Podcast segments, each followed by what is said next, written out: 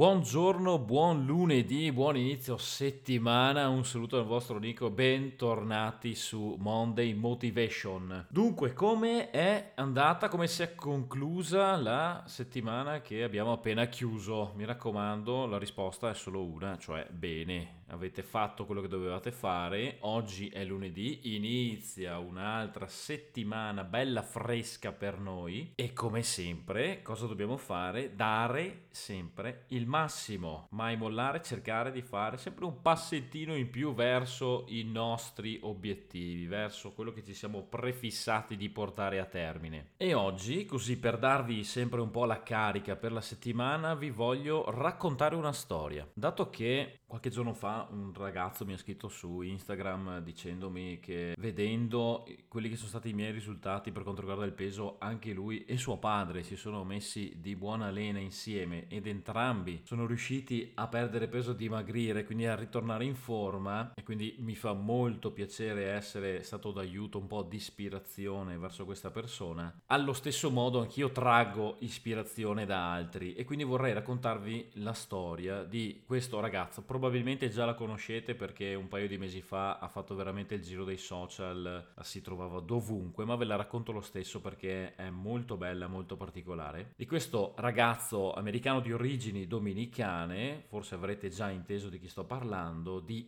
Emmanuel Ansel, che è un giovane, perché ha 16 anni, 17, quindi un adolescente, giocatore di basket, che sta facendo numeri veramente grandissimi, una media di 25 punti e 10-11 rimbalzi a partita, che per chi conosce un po' il basket, insomma, non sono bruscolini. Ed è una cosa straordinaria. E allora adesso magari chi non conosce la storia mi dirà, sì, vabbè, eh, ok, in ogni sport ci sono dei predestinati, no? dei campioni, dei, dei giocatori giocatori, degli atleti forti. Quello che differenzia Immanuel dagli altri è che lui è senza un braccio. A sei anni per un incidente ha perso il braccio sinistro. Lui era appassionato, la sua passione sportiva era il calcio. Dopo l'incidente ha deciso di dedicarsi al basket perché suo padre era un ex giocatore di basket dominicano che era quasi riuscito ad arrivare in NBA. E pensate, un bambino di sei anni che riesce a trovare la motivazione dopo un trauma così forte, perché proviamo a immaginarci cosa vuol dire perdere un braccio all'età di 6 anni. Cosa vuol dire vivere questa condizione pur sapendo che nonostante magari ti possa trovare in un ambiente che comunque ti protegge, che non ti fa vivere o sentire no, diverso, te ne rendi conto che non sei purtroppo normale, tra virgolette, come le altre persone. E quindi in tutto il periodo di crescita è probabile che ne risenta un bambino dei 6 anni che trova la forza di andare avanti, di scegliere una passione, di diventare fortissimo in questa cosa. A me, ad esempio, quando eh, mi sto allenando e penso a questo ragazzo così che è riuscito a fare tutto questo, sinceramente mi sento un po' una merda, no? Quando sono lì, lì per mollare sulle flessioni. Però è una cosa che mi motiva, cioè